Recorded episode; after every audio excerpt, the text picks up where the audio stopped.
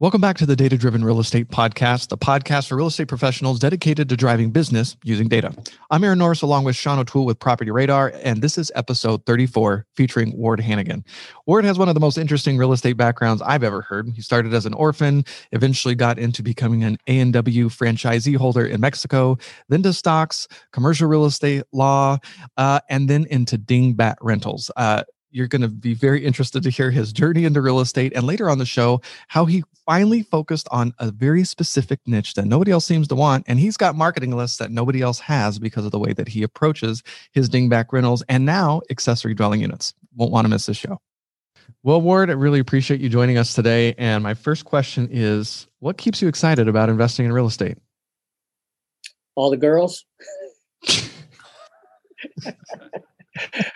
yes, yes. You're in a different real estate business than I am. no, it's just uh, it's just a quest. You know, you find out something that you like, that um, and you've mastered it. Once you've mastered it, it comes uh, from a pain in the butt to a passion. And uh, if you live long enough, I prophesize that's what's going to happen to people. And so right now it's just a passion, and I keep score you know, with uh, uh, proving over and over again to myself that uh, what I'm doing is valuable because I'm getting a lot of money to do it. And as long as I can teach somebody, teaching element is is uh, very important to me, and I've never you know, that sort of thing. And well, I first came across you almost 20 years ago in 2002 when I was first starting in the foreclosure biz. Right. And I never took one of your classes because I had a very experienced uh, mentor that had done hundreds and hundreds of foreclosures. Mm-hmm. Um, but you know, I always wanted to come to him with smart questions. So I spent a lot of time on your site, Foreclosure Forum, to at least try to find the answer first. You know, I think that's anybody who wants a mentor out there, like try to find the answer on your own first. You'll ingratiate yourself a lot more. And uh, but yeah, your site, I, I think it was 2002. It was around and was yeah. had a lot of good information. Yeah, we we endeavor to uh, uh, use it uh, primarily uh, for the betterment of the people that came. And so I absolutely insisted we're not going to have any ads. I could care less if we made buku money with ads and all that crap and selling people's emails and all that. I'm not interested in it. Okay, because I make enough money. My my you know my major foreclosure activity, and also I love the freedom if I'm not uh, that I'm not going to step on somebody's show, uh, toes, you know, because they're an advertiser and and I think they what they're advertising is overpriced or some other damn thing. Now, your background is an economist um, and law. Did you practice either of those professionally? No. and why is that? That's a lot of schooling. It was because of money, and uh, yeah, I, I was fascinated when I was in in junior college and also in uh, when I went to the university in cultural anthropology. I just loved it. I'm much more interested in in society and uh, and stuff like that. So, uh, but I got into. Um, I was recruited on campus uh, by IBM, and so uh, I became. I was more interested in sales rather than technical end of it. So I went into office equipment sales instead of computers. No, but I like the I like the stuff you go out and meet people and talk to them and and uh, convince them uh, to uh, make things better for themselves by buying your service or either that or buying your product. They didn't have a business major, so the next best thing was economics. Yeah. So then, how did you fall into real estate? Fell into real estate because IBM um, I loved it the first year. It was all very new. Uh, second year, in fact, I did too well. I uh, in one year, sort of unheard of, but in one in normally you don't get to the IBM's hundred percent club for sales for sales, where you take a, a fantastic trip uh, anywhere in the United States and uh, sometimes foreign countries as a reward for being top in your division, your district, as far as sales are concerned and you, you uh, nailed it. And I I did it in spades, and it was funny because it embarrassed. Uh, there's only two guys out of the, the Riverside district that went to the hundred percent club, and uh, and I went, and and, and I just uh, uh, it pissed all the other salesmen off. So I won a uh, hundred percent club, and when I came when we started the next year, they they uh, increased the quota. I could care less. Fine, you want me to climb another mountain? That's okay with me. I could. That didn't bother me. But what really bothered me, and I hadn't thought about it before, was they cut my territory. And that's the way I felt. I felt like this is my territory. I had this very, very strong ownership feeling about my territory. And I'm the one that fertilized it. And I'm the one that organized. I'm the one that, you know, got people just primed to buy uh, with the next budget, just on and on. And I just could not get over it. I just could not get over it. And, uh, and so finally, in disgust, it uh, I finally uh, I just quit. Shocked everybody, uh, and uh, the manager really wanted to find out why I quit because he didn't want to be criticized. I don't think by his supervisors. Is here's his hot shot and he quits, and so what the hell did you do to him? And uh, so, anyways, um, I left IBM for that reason, uh, and I uh, in Hemet there was a A&W root beer stand, and in the summer Hemet's hotter than hell, and so I would go in there on the day I, uh, the day that I usually went to Hemet, whatever it was, a Wednesday or Thursday or something, and uh, drink a uh, uh an A and W root beer. And when I think about it now, uh, I could have one right now. But anyhow, uh, there's only one person in there besides me, and that's the guy that owns the joint. And so I said, "Wow, how'd you get this place?" And I'm making small talk, you know, and and this is cool. And he had the, the district manager for A&W Root Beer right there with his his uh, register. He says, "Well, here, here's this guy's card. He's the area manager, and if you want to talk about a franchise." And uh, wow! And I thought I thanked him for his card, and that night I thought I looked at the card and I thought, A&W, hmm, I know enough people. I'm going to raise some money and buy an, an A&W franchise, and I wanted to put it in Tijuana because I noticed that, when I went down, say I'm married a Mexican gal, and she has a zillion relatives in Mexico. And now that she's up in the United States, they want to come up at Christmas time. They want to come up on New Year's. They want to they want to come up on Valentine's Day or something. I'm always going down to the airport in Tijuana to pick up some friends or relatives. And uh, uh, and while I'm waiting for the plane to come, I'm standing around and uh, I'm waiting downtown Revolucion, and there's a Woolworths drugstore there, and they got a lunch counter. And no matter when you go in, the lunch counter is is jammed with tourists, and there's a line going out the front door. They would buy Woolworths hamburgers and stuff like that because they just didn't know about how they could trust eating Mexican food.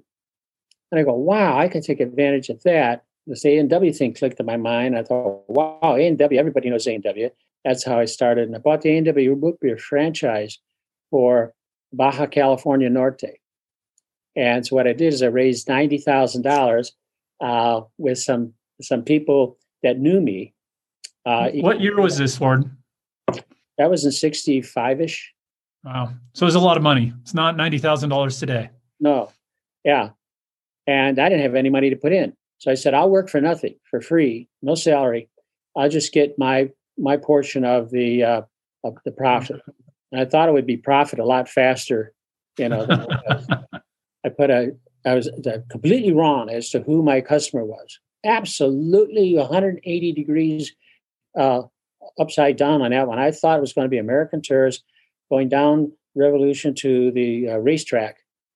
And so I spent all this money uh, and we actually built on leased land, which is crazy. Uh, and it, the world's largest A&W root beer stand at the time.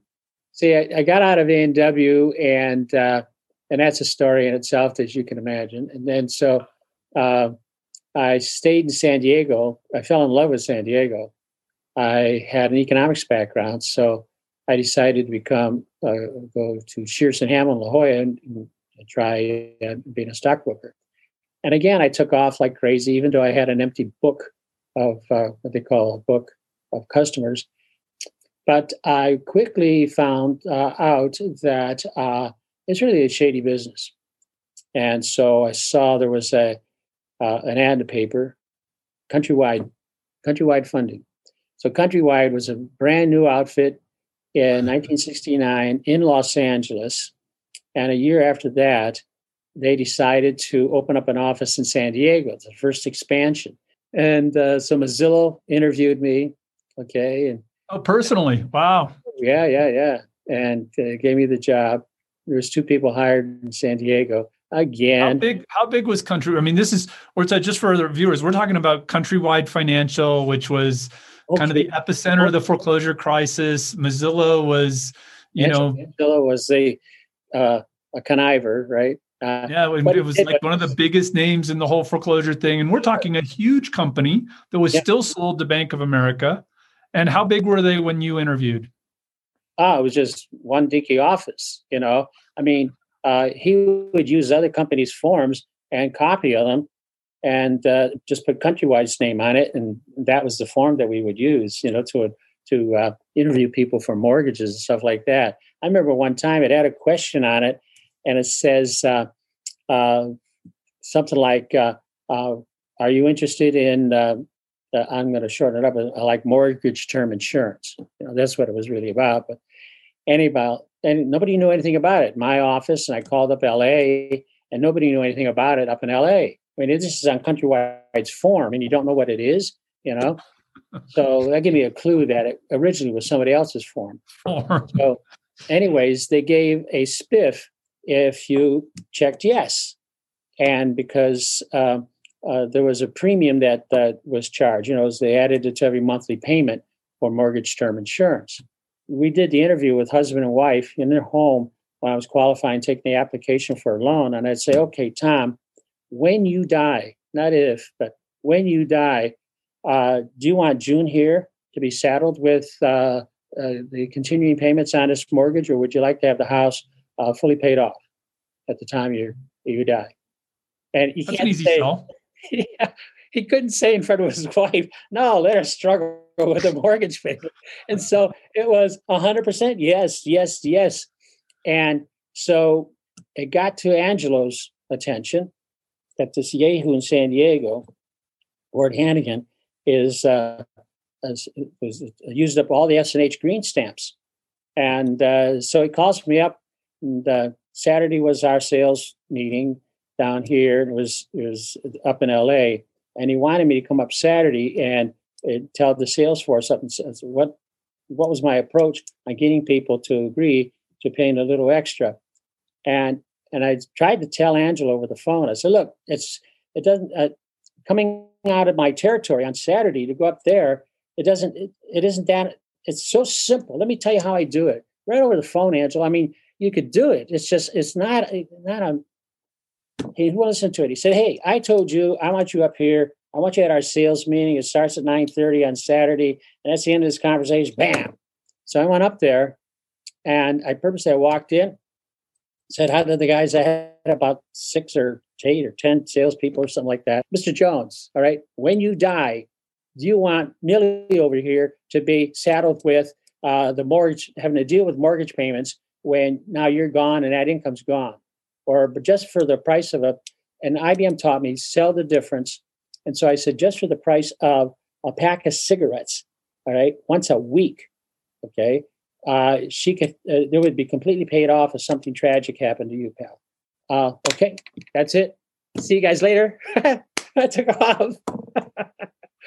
that was, well, anyways, so Ward, you have led such a full life. And uh, let's pull forward to uh, Dingbats and uh, and also what you're doing today, because you know you are after all these years, you're still after it, still making it happen, still closing deals. I understand you got some stuff going with ADUs, and let's let's pull forward to today and and give folks some uh, okay some stuff they can use in the market right now.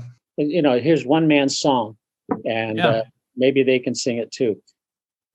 I'm convinced that we now uh, have progressed medically in both devices, medicines, and stuff like that, uh, treatments. That the average person, if they don't play the no-no games, you know, no booze, no drugs, no, uh, I don't, I don't, alcohol, uh, all this nonsense, and uh, you're not a real daredevil, you probably can have the expectancy of living approximately to 100. And so the problem is that you're going to be replaced. I guarantee you, you're going to be replaced at about 50 to 60 years of age, no matter how good you're at or what you're doing. And so now the problem is that since you didn't think it was important enough to create something while you had an active income, so that it would give you a passive income in the second half of your life. The second half of your life is going to be a long period of time. That's going to be uh, 40 to 50 years. And so you got to start taking something that you make out of the first half of your life, all right, and give it an opportunity to come to fruition at the beginning of your second half so that it's going to carry you through. And uh, so that turned out to, for me, that turned out to invest in something that I don't have to babysit, invest in something that I don't have to keep spinning. Uh, so it doesn't require my active presence. And so that's why I say it's a passive uh, income type thing. Uh, that occurred to me when I was 40, 45. And I was making so much money in foreclosures that I didn't think that I need didn't need to, to, to do anything else but that because I never made 40, 50, 60, 80,000 dollars in a crack. And I just, whoa, you know. What year was that that you were going so crazy with foreclosures? I got started in foreclosures in 82. Okay, I worked for um, uh, Countrywide for about two or three years. Then I decided, you know, I can sell rings around these guys. Most of the guys were selling real estate in those days were retired.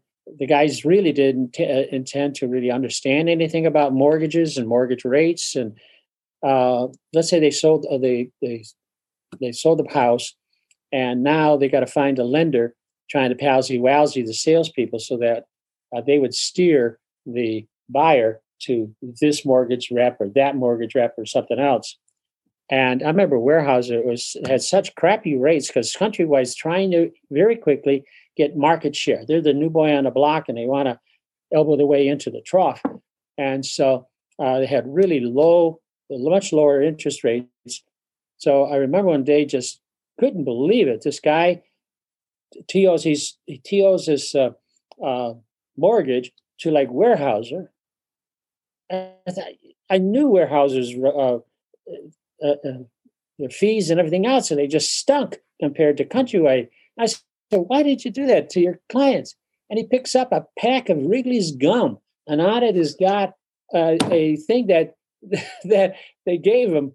That's what he got for steering the goddamn deal to. I couldn't believe it. It just oh, I said, oh, you'd really screw your uh, the the listing that, that you got, your your owner, all right, for a pack of gum. I walked out of the damn office and said, I mean, I can do this standing on one leg. Yeah, the mortgage side is real much harder in a lot of ways on all of that stuff you have to do. So you had this great combo. You got sales from IBM, right? You got entrepreneurship from A and W. Now you've got you know good real estate knowledge from Countrywide and doing a bunch of mortgages. So you put all that together. You're in the real estate business. You're doing a lot of foreclosures. Jump to dingbats. Okay, so let's jump to ding dingbats. So one of the things you do when you start acquiring property, when you're selling it, is uh, uh, you might do a, a 1031 exchange. And so I did a couple of those. And uh, one time, uh, this guy, he wanted us to take uh, from his side not only his apartment house, but this stinking little one bedroom, one bath, old piece of junk, you know. And he dug his heels in. He said, "No, I don't want this." And I, but I, and, and I got it, and I'll sell. I'll, I'll agree to your trade with uh, your property and my apartment house and stuff like that. But you got to take this thing too. Basically, I took that as part of my share of the deal.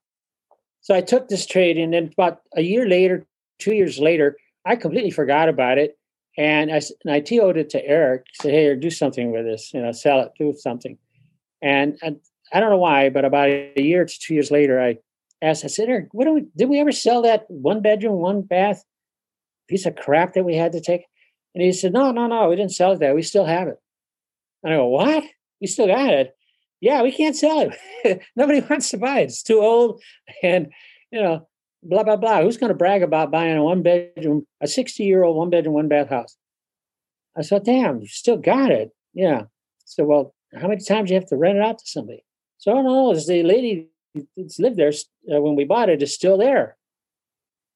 And I go, wow, that was not my experience. When I'm selling, when I was in the, uh, I got into the apartment business, by the way, okay, as an agent. So I became an agent uh, and when I uh, left the, uh, the countrywide, yeah, yeah, countrywide, and so I worked for ten years then, uh, buying and selling apartment houses as an agent, and uh, so I had gone to law school, uh, but uh, nobody wanted to hire me because I went to a no-name school, so I wasn't going to go into practice myself because I knew that I didn't really know. I only knew half of law, and that is the book part. I didn't have the experience of of uh, knowing my way around a court, how to frame an argument in front of a jury, you know, all that kind of stuff. More doing apartments than practicing law. Oh yeah. So I I said I'll I'll do it someday when I you know get older. Uh, selling real estate, lots of times you have to be creative with financing to put the deal together, and so. Uh, I uh, learned uh, uh, from a guy in uh, Phoenix, showed me how to do wraparound deeds of trust. I didn't even know what the hell he was talking about, and they're all inclusives.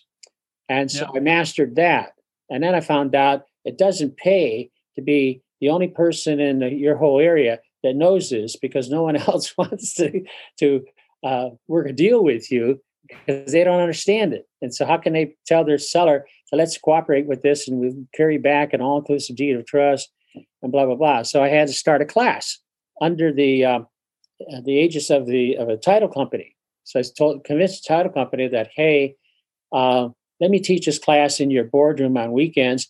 And uh, I have an attorney buddy I met in my law school. He was the he was the real estate attorney, but he got his license in the Navy. He would come to me and breaks and this and that and ask me what was the crux of this case that we're talking about? What was the element in this and that? And so after a while we became pals and uh, so i told him i said hey i need an i need to to convince a title company to let me teach a class. It's actually i want to tell them you're teaching a class. I'll show you what what you need. And uh, what equipment you need and stuff like that taught uh, put this class on as if it was the attorney's class, and uh, that's how I, I, started with my. I found out that it takes two to tango. You just cannot be the only genius in town. You got to be able to do business with other people, and you got to. And if they're not there, ah, you got to train somebody so that you you can you know dance. I that started your career in real estate education then, because you've had a long career now doing that and teaching people the oh, business, yeah. and that was the first one. Yeah, probably right.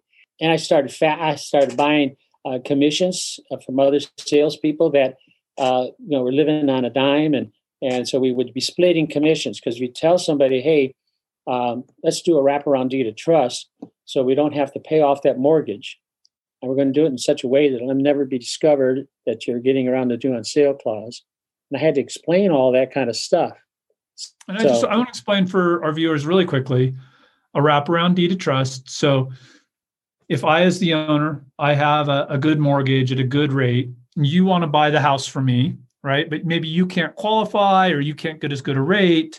What we do is we put a wrap around my existing mortgage that says you're going to make payments basically to me and I'm going to make payments on that mortgage and you get to now live in the house. So you get to become the new owner. You're going to give me a mortgage but I'm going to keep my mortgage, and so it wraps around. And that's that's the all inclusive. It includes the underlying mortgage or wraparound mortgage. And then you get sophisticated and you make sure it's collected by a neutral third party, a note collection service. Here in San Diego, it's called uh, something, Toro Note Collection or something. So it wouldn't come undone because sometimes the guy that you sold to originally, he now turns around and sells it to somebody else, and he doesn't explain it quite good enough and starts to come apart. Anyways, one of these my uh, my all inclusive mortgages, it was sold the property, the apartment house was sold uh, more than once or twice after I sold it, and uh, so uh, all of a sudden now the guy that the original owner who we wrapped his mortgage calls me up and says, Ward, he said, You convinced me to carry back this all inclusive deed of trust, and now uh, there's no payments on it. What the hell am I supposed to do? And I said, Well, you start a foreclosure. And he said, Well, how do I do that? We started getting into the details, you know, that motivated me. I'm going to law school at the time. That motivated me to go to the law library and got every book written on foreclosures in Cal- California foreclosures, not interested in other states, California foreclosures. I started buying uh, wraparound mortgages because nobody wanted to buy a wraparound. All right. People in town would like to buy a mortgage for some income, this and that. But oh, no, no, they want an ordinary mortgage. They, nothing new. And so I knew that I could drive a, a better bargain by willing to buy. If I'm the only willing buyer, all right, I don't have to pay as much as if everybody knew what that was. And so I had mortgages coming out my ears. And uh, what I didn't like about mortgages, and I still don't to this day, is that uh, uh, that the person in control is the payer. Because if the interest is is up here and he can find a new loan down here, all right, uh, then he's logically going to want to refi. And so I get paid off earlier than expected. I found out later there's a lot of wisdom in not trying to uh, get the, the greatest part of a deal. You've got to have leave something in for the other side, or they have no incentive to stay in the deal. You know? And that took learning. On that apartment deal, you ended up with the dingbat, right? Um, yeah. The, this, the one bedroom, one bath. Tenant had stayed in there for a while. Right. And which was a surprise to you because in apartments, you saw a lot of turnover. You so you were surprised this person stayed in.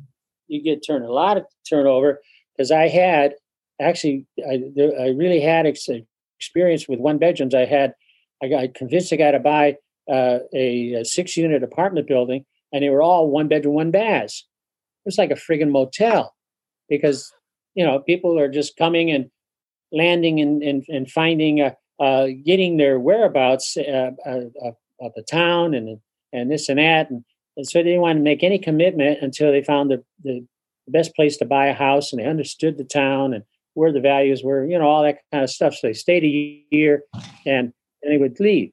And uh, so uh, I had 100% turnover and I was a great manager. So my bias was I don't want one bedroom, one bath. I mean, you couldn't find a guy that was more polarized and saying one bedroom, one bath, stick it.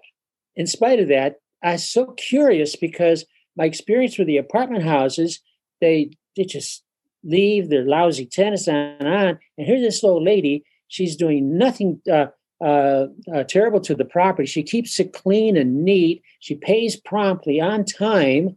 She's very sweet, and on and on. And I, God, the, the, the difference between this and this, and it just got me very, very curious.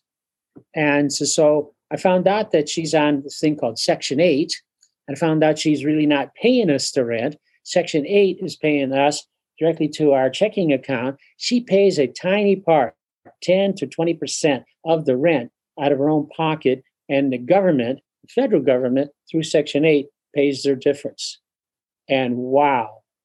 And so it's very hard to find landlords that agree to Section 8 uh, situation. And so she just absolutely was petrified that I was going to sell the property and she'd have to move, or I was. Uh, so she never wanted to to do anything wrong, noise wise, uh, taking care of the property, just on and on and on. And uh, wow, so I started super thinking, reliable tenants going to stay there forever. Completely yeah. different situation. Now, yeah, I didn't realize it was going to be forever. I tried you know, in fact, actually, I said, "Oh well, if that works, maybe I'll do a duplex." And so, duplex didn't work. I couldn't figure out why for a while. Now I know. And uh, anything else, it, it has to be, must absolutely have to be a single, standalone, one bedroom, one bath, one story house. Okay. That's Otherwise, you're going to jeopardize uh, uh, the amount of time they stay. And right now, they're staying 24 to 26 years. That's, your, that's how long your tenants are staying tenants of your properties. Absolutely. And so, can you imagine a cash flow coming in at you know 180 200 uh, 240 months without interruption not one interruption? All right? And, and these, these properties are the are selling cheap because nobody wants them nobody wants them and i love that. I love what nobody wants. Man you're talking to the right guy and i just have this big smirk on my face you know all the time. And right now as a consequence i have 20 i have and almost all of them have been there 20 25 years and uh, uh, but the dingbat, the brand new one, the ADU that I built on the back of the house that I already own, uh, boy, is she a gem. Why? Because she's young. She's 51 years old. Okay, is a, a, an odd quirk, a missing cog, or something. Uh, uh, doesn't allow her to hold a regular job. But other than that, she can live alone. She takes care of her property. She can cook. She eats. She does this. She drives car. Blah blah blah blah. So, anyways, uh, she pays me thirteen hundred eighty-three dollars a month. Okay, for the that's the payment standard uh, that Section Eight goes to on a one bedroom. If it's a two bedrooms, more. If it's three bedroom, and they go up to six bedrooms. So it's a zero bedroom if it's a loft or a a studio. There you go. Uh, so zero to about six, most time five. And uh, but I'm now very. If I got a deal, I would I would I would uh, I would. Oh, okay, sure. I'll I'll buy a two bedroom and they'll buy a two bedroom house. And so they only stayed about half the time. And so most people would give their eyeballs for somebody that would stay, you know, 15 years. But know, Jesus, I could have had 30, you know, or, or 25 at least. Let's sell it. and so I got around to purging my collection and selling out every anything that did not uh, match the profile. I mean, I even have uh, duplexes with one bedroom in the front and one bedroom in the back. Absolutely, it doesn't work as good. They, they it's at about uh, turnover about once every twelve years. They have a common. What the real problem is a common wall. Okay, people, spelled especially elderlies, treasure more than anybody. Right, peace and quiet. And so, if you have a common wall with a neighbor, ah, as far as they're concerned, it's driving them nuts. Or they might have an angel, all right? But then that angel moves out, and all of a sudden out comes a turd as as the, the guy on the other side that wall. And oh man, you know, and then she wants to move. So I get two vacancies. He's moving because he's an idiot, and she moves because she's all riled up that the guy is uh, he's he has the audacity to be playing his TV after nine o'clock at night, you know, stuff like that. And these houses so are old. You, how, sound travels through them like, you know, a tissue box.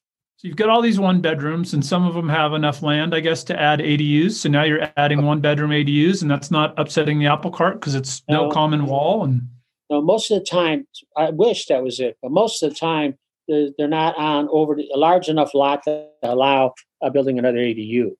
Okay, it. it. just happened to be that particular uh, neighborhood called Shelltown in San Diego that was designed from the get go in 1940.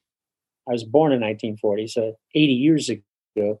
Uh, then zoned so that you could put a house in the front facing a street and a house in the back facing an alleyway. Wow. Right? And so now in that 80 years, it's now little by little, it's been completely built out. Okay. And so, uh, but there's enough left over that uh, if I live long enough, what I'm going to do is go through those neighborhoods. Here's my new plan: is to is to uh, go to a guy who never took advantage of building anything on the back end of the property, and I say, "Listen, I want to do a deal with you. It's not going to cost you a penny out of your pocket. Not now, not ever. Okay, I'm going to build a house that you're going to see because I have the availability to show it to you. On the inside, the tenant is happy to get uh, 25 to 50 bucks from me to open it up and let us walk inside. But you're going to admit that it's a really very, very, very nice ADU. Okay. It's only 492 square feet. I had it specially uh, designed by a uh, an architect who took my son's ideas and my ideas, put them together, and we got the ideal, the most fantastic ideal unit for a an elder citizen. It's got 36 inch wide doors everywhere. It's got not one stair in the whole place. It's super insulated, uh, so they're not wasting their energy. Uh, you know, where it gets overheated or too cold and all this kind of stuff. I mean, I even put in for some future uh, tenant uh, to plug in their electric car. So I got electric outlet to handle uh, charging electric cars, though 90% of my tenants don't have enough money to have a car, you know? And That's- on and on and. So, We're, uh, we're running out of time. oh, so- new for me. You've got this amazing ADU, and uh, you're partnering now with folks that own these special lots in in Shelltown and putting the ADU in the back. Yeah, And uh, I use all my own money because I got tons of it. So I'm using Yeah. my money and I build everything. So not a penny out of the pocket. And then for the next 25 years, I manage it. Okay. If anything goes wrong, I pay for it. Never a penny out of his pocket, but I get all the rent for it. Okay. what And if so they I- decide they want to sell? What happens then? I've made all my money back plus another several hundred thousand dollars. And I can bet on it. Keep going. Unfortunately, I have a hard stop right now, so I'm going to go and say goodbye, Ward. Awesome to uh, to have you on and uh, learn so much from you over the years, and thank you for all that you've given to so many in the the real estate business. And, and I'll let you guys continue. because I, I want to back up for a second and uh, explain how brilliant it is what you just did. So it's a list that nobody else is going to have. So you're talking about a very specific neighborhood where it was des- designed with an alley, where it's almost like you can come in and build this ADU and put a wall down the center of the lot, and for all intents and purposes, it's two separate units completely, two detached separate units, right? Right. On one piece of ground. And the design wise, that's perfect. And you already know the ADUs that work. Um, is there a garage on these, or is it just No, most of the most Section Eights don't have enough money to afford a car, and so it's not a negative if you have no parking. All right, fantastic so she's going to be walking everywhere. The breeze. I had uh, some space on the back. All right, to put a driveway, and I elongated it so that you could have tandem parking. So you put two spaces, and you approach it, of course, from the alley. hmm and uh, but um, and it just a fluke. Uh, this gal that I put in, uh, she needed two off-street parking places because her daughter, who is ready to leave, and probably has already gone on because she's she only had um, another uh, year in school and she's going to move to somewhere in L.A. Uh, but she got extra money from uh, the state because uh, she had a daughter. Okay, and that so they're going to pay more for dependent and uh, but um, so most of the time uh, if i can do it while i'm const- building the house yeah why not put the the parking driveway i didn't ha- i don't have uh, there's nothing over it. In other words just a it's just a uh, a driveway in the back. And uh, so then i noticed well okay so here's a there's an alleyway and an alley. The difference between an alleyway and an alley is an alley is wider and an alley allows some parking in the back Mhm. and it has lighting. Okay this is an alleyway so it's, it's not wide enough to allow parking and it has no lighting well think of it yourself as a 60 to 65 year old gal is she going to want to walk at night coming home uh, i mean after she goes to the supermarket that's three blocks away and carry groceries in a dark alley and there's no lights and on and on. So I said, no, uh, that's going to maybe agitate or bo- bother her enough to where uh, she might want to move faster than 25 years. So what I did was I, I, I um, put a sidewalk on the inside of my property line, going from my unit all the way up the property line on a, on the east side to the sidewalk in the front, Hmm. and put a gate on there, and put the mailbox there. Okay, and then Ah, I in this uh, in this gate that I built halfway, uh, you know, the, the gate that split the lot. I put a gate, uh, I, I'm excuse me, a fence, and uh, so that and that's uh, operated uh, to where the people in the front can't come in her yard, and she can't go really in their yard. Uh, she uh, because the fence is kind of like a quarter, and it uh, uh, gives some security and privacy to both people. So uh, yeah, that's uh, how it worked. so she can decide whether to park in the front or the back then as well. Yeah, but the problem with the front, the street, is when you have when you, when you have a single lot, but you have two houses on almost every single lot. you've doubled the population and neighborhood. And so now there's almost always two families or more living in each house. And so the Mm-hmm. available parking is premium. premium. In fact, I got a thing going on in my mind that if she ever moves, I get a gal that doesn't have a um, uh, car. Uh, I'm thinking of going. I'll tell you what, sweetheart. Why don't I rent out the parking space to someone in the neighborhood? All right, and I'll split the rent with you 50-50. there you go. There you go. Now, when you're approaching people that you don't own the property, what happens if they decide to sell? Um, is Well, I- I put on a property.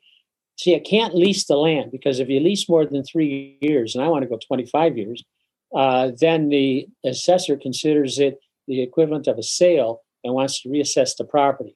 So I know he's not going to want to do something which causes a reassessment of his property, increasing his taxes, and uh, he's not getting some money for that. okay. So uh, I figured out, okay, there are forgiveness loans out there for cities for whatever reason they want to get cops to move into tough neighborhoods and this and that. They'll provide uh, a junior note, and which is usually the down payment. And if he stays there ten years or five years or whatever the time period is, they'll forgive the note. You won't have to pay it. So it's a it's not an installment note. All right, it's a straight note, no payments until the end. And so that induces that that uh, a doctor or that whatever uh, to stay in that neighborhood uh, and, uh, and and normalize the neighborhood, right, with cops and stuff like that. So I've got that. I've got a forgiveness note. So if he, if for some reason, whatever, who cares, uh, they want to sell the property and this and that, uh, and they want to pay off my loan, but my loan is going to be for the exact amount that it cost me to build it Okay. and uh, and then it's going to have an interest rate that's going to be modest, okay, and uh, but it's not going to be due and payable uh, if I am allowed to stay there in place for 25 years and collecting the rent. That is very interesting. Now, I, you and I br- briefly talked about this. There's two different ways to approach a stick build. Well, for the stick build structure of the 452, uh, 92 square feet, there might be a reassessment by the county, um, a little bit of property taxes. So the owner might have to pay property tax unless it's a structure like a tiny home. So, if Yeah, the tiny homes um, are too impermanent for me, and I think would be too impermanent for uh, my tenant. Mhm. You know, if you want to get rich in life, and I really believe in this, find out what your customer wants, and then and what deliver it. yeah, give it to them. Okay. And so yeah, I didn't know who my customer was. See, because I thought a tenant was a tenant was a tenant. That I never distinguished between, uh, uh, you know, senior as a tenant, uh, someone on Section Eight as a tenant, or you know that kind of thing. And I, all of a sudden, I had to sit down and figure out who am I really want as a customer. So I this uh, saying, you know, birds of feather do what? Flock Lock together. together. Okay, so where do seniors go? Where do older people go? Oh, senior rec center. Wow. So you're not going to find any 18 to uh, you know 49 year olds uh, going to a senior rec center and learning how to play bocce ball or something. So good idea. And then I learned that they have senior nutrition centers. Ah, that is a gem. So I, I don't have to advertise anywhere. I do once in a while in Section 8's uh, a nationwide um, uh, website. It's called gosection8.com. You go there and drill down to the state you're interested to the county, the city, the blah blah blah, and you'll find a bulletin board set aside for that local area for landlords and tenants to announce themselves. Okay, and uh, but I, the way I like is with the way I uh, I I, uh, I think I invented, and that is uh, these nutrition centers. There's many nutrition centers in a, uh, a metropolis as there are branch libraries Hmm. because it's by neighborhood. So San Diego is an example. We have 18 um, senior nutrition centers, and we have 15 branch libraries in San Diego. Wow. Okay. So if you ever wonder where that's going to be, where it is in your neighborhood, just find out where the the, the branch library is, and you find you're probably going to be uh, uh, a uh, nutrition center in that little in that community, that neighborhood. And so um, they usually start at eleven o'clock in the morning, and they go to about twelve thirty, uh, right at noon. They don't give breakfast, and most of them don't give supper. I've heard some of them do, but anyways, most of them it's just a lunch, a nice, nutritious uh, uh, lunch that's kind of like um, I call it orphanage food because I grew up in an orphanage where you have casseroles and you have you know uh, a biscuit, right? The basics. You have, you have overcooked lima beans and all that kind of stuff. Okay, so but it's real cheap. It's three dollars uh, if you're a senior. Uh, of course, being government, they can't not let you uh, uh be a, a, a customer, uh, and you might have a guest. But if somebody's younger than 62, then they pay uh, double, so it's like six dollars or maybe seven dollars rather than three for the senior. So okay? do you, do you go and sponsor, or how do you how are you connecting there? Well, what I do is I go on Lombardi time. So if the thing starts at 11 o'clock, I'm there at 1045, 15 minutes early to make sure I'm at the head of the queue or the line that is starting to will, start right about on 11. And I want to be at the head of the line because I'm going to have about 20 or 30 flyers, a picture of my vacancy and uh, some of the pertinent stuff about it and direction how to get there and a, a an offer that hey, uh, if you want us to pick you up and uh, take you and show it to you and, and take you back home, fine. Because some of them are so poor they can't, they don't want to spend money for, for Uber or uh, a cab. And so I'm there. So when someone comes up behind me, it's just very sociable and logical. I would turn around and say, "Oh, hi, my name's Ward. What's yours?" And you say, "Aaron." And I go, "Oh, Aaron, you look a little bit too prosperous to uh, uh, be uh, uh, enrolled in Section 8, but I bet you you get a lot of friends and accomplices, not accomplices, but acquaintances, and uh, uh, maybe even relatives are on Section 8 and not as lucky as you. but what I want to do is give you a flyer in case any of those people all of a sudden need to find another place to land because they're being displaced because somebody bought the dinky little house and now they got to find somewhere else to live. And according to Section 8 rules, if they don't use their entitlement uh, after 90 days, then Section 8 feels free to give it to somebody else. I did not know that. 90 days to, to find someplace. And so they're kind of panicky. So you could be a great help to them, Aaron, if, hmm. if you have my flyer, because it's got my name and number, and I got a lot of units in this area, and just give it to them. And I and maybe at that time I might have a vacancy. So why don't you take one? So he does. Well, you and I know he probably is on Section 8, but doesn't want to admit it to a stranger. So I'm saying, ah, look too prosperous. I like and then I just and then I go, Aaron, you want to get ahead of me? Oh yeah, sure. So nobody can get upset because I let you, they're ahead of me. Yeah. And so then I and I inchworm, I call it. I inchworm myself down the line. So by the time uh, uh, the line starts moving, I'm at least halfway through it, handing out my flyer because mm-hmm. they don't want anybody handing anything out there. Okay. And so I'm hidden because I'm part of the line. I think it's cool. well, it's a list that nobody else has. What a creative way to target a market that is not on TikTok or probably social media all that much. It's it's just a very unique way to approach the business. I've always loved the dingbat rental. Um, I last I told Sean before we got on the air that I'm like I think at one point his average stay was like 17 years. Well, I guess we haven't I hadn't asked that in a long time. So to have that long of a stay is insane. How well, people how are living a lot longer now, even the oldest. Well, how are they as tenants as far as calling you and needing oh, things? Oh, never, never. Really? Their their attitude is that they're effusive, absolutely effusive, and I need I use this by the way uh, uh, in their gratitude, right? And so you might ask me, okay, Ward, let's say using your technique of uh, getting in line at the senior nutrition center and holding out flyers, you said 20. What if three of the people in line or four, you know, uh, call you up and they want to take a look at it and, and they want an application and this and Now, my question is, well, how do you decide amongst these three people or four people which one to take? And my answer is the one who is uh, very, very uh, uh, obvious, uh, uh, exhibiting gratitude. They'll thank me for giving them an application. They'll thank me for, um, uh, you know, letting me let them see the, the unit. They thank, and, and, and, and it never stops, But I found out, is when they're paying me every month. I have one lady, and I have not just one lady, but I have a couple of ladies, but just one one. She for 30 some years, right?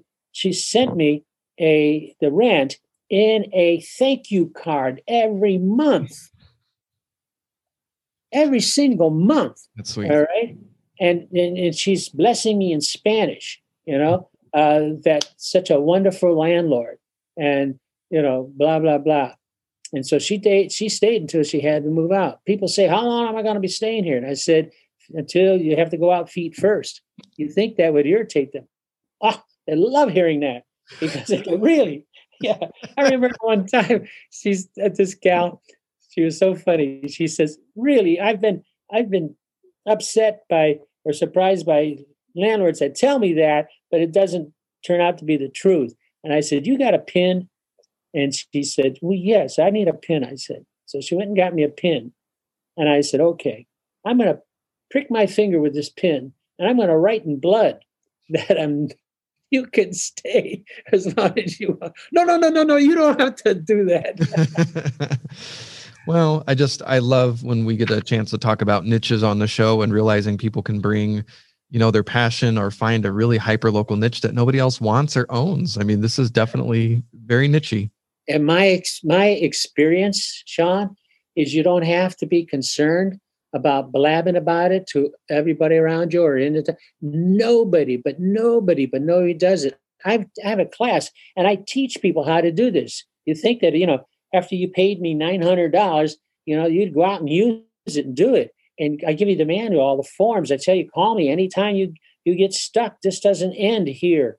You know, it ends when you die because I don't talk to dead people, but you know, and so anyhow, it I, I I have trained probably I don't know, let's say two dozen people. Not one of them has yet done it. Hmm. Not why one do, Why do you think that is? I think what it is is some a day. Some a day I'm going to do this. Some a day, and they just put it off and put it off and put it off. They're actually a little bit embarrassed that when I see them, that oh, I know you're going to ask me if I got started yet, but no. And I had one gal that didn't bother taking my class. She heard about it because I was giving a talk out in, in Palm Desert, and um, uh, we needed a, uh, about another 30 minutes uh, to fill the time. And so, besides talking about the trust, the organizer of the club says, Hey, Ward, why don't you tell them about that crazy thing you got. What do you call it? Ding something or other. Ding bats, right? So I did. She was in the audience. Her jaw dropped, and she, whoa! And so then she, she, she uh, uh, had a million and one questions, and she was getting so excited and on and on. So I said, "You call my number anytime you want," and blah blah blah. And uh, so she never took the class. She took the class over the phone, you know, asking me all the questions and blah blah blah. And, and now that's was uh, five years ago. She's got ten. Mm. Ten. On ten. Absolutely amazing. And she was she called me up. Her name is Julie. So, or this is Julie. She says, you know, I don't think I ever thanked you because I'm doing my taxes and I now notice that I am making about $4,000 a month free and clear, all right, off of my rentals. I got mortgage payments and this and that, but net, net, net. And I did that. In fact, I now see that I can retire and have a very, very solid income. And you're right, nobody moves, nobody's creating any aggravations, on and on. And uh. So go figure. She she she just did it by dint of constant calling me and this and that, and uh, and and I had fun, uh, and and uh, you know showing her. Uh, she uses she buys different size properties, two bedrooms. Uh, okay with her. I prophesize that she's she's going to have a much higher vacancy rate than I do, and so it's it's going to be working out to be probably she has a vacancy probably every five years, and she rents to younger people. Her heart mm. goes out to uh, uh, wounded warriors type, mm. and uh, so I said, well, you're going to find out that even though they're wounded, they got a mindset of a 28 year old, and so a wanderlust and and not being stuck in one spot all their life, and they want to go out see the world, and they're going to do it in a wheelchair or or with a uh, you know an artificial leg or something. And so she does have, but her eyes are open. She does have a much higher vacancy than I would tolerate. Okay. and it's a program called VASH, Veterans is V. It's a it's a combination of VA and a Section Eight. Okay, mm. and uh, so, uh, but she now knows she's forewarned, and first from me, and then then through experience that um, it's not uh, as perfect as what I Well, 25 years, most people would be very happy with half that uh, turn rate. So we we have run out of time. We've gone way over, um, and we we didn't get. We'll have to have you back another time to talk about title. My brother went to your course. I know a lot of people who've gone through your course. I am going to be going through your title course as soon as we finally get uh, to meet. I want to go through it in person. Um, you are one of the most creative and well loved people in the business. I think they should name ADUs after you, actually. So, Dingbat ADUs. I like it. But you know what? If people want to get a hold of you, what's the best way for them to reach out to you? The best way actually is call our office number. That's 619 283 5444. Or we still have our website up for the foreclosure game, though I think it's over. And that is the uh, www.foreclosureforum.com. There is a archive of a ton of articles I've written and some of it uh, can be germane uh, today, uh, some not. I have handy little things like how to roach proof your property. Absolutely guaranteed roach proof it. Do it to one time, you don't have to do it again, hmm. and uh, stuff like that. Um, and so, uh, yeah, or call, give us a call. I love phone calls. Um, in fact, I'll do anything to generate more phone calls because that's what keeps me on my toes and keeps me sharp. It's people asking me these questions, and it forces me to review that subject matter before it's gone stale. You know? And if you go to the San Diego Creative Investors Association live, Ward is typically in the back at a table and more than willing to answer question, which I've always appreciated. So, Ward, I will make sure to definitely post all that information on the website. And thanks. Thank you for listening to the Data Driven Real Estate Podcast. You can find show notes and links to some of the resources mentioned in the show at datadrivenrealestate.com. Click that join the community, and you'll be forwarded to the Property Radar community where you can ask questions about the current show and even see upcoming guests and ask questions there. We'd love to engage with you in the community, so check it out. Please don't forget to like, favorite, subscribe, and share on your favorite platform where you're listening to the show. It helps us out a great deal. Thanks for listening, and we'll see you next week.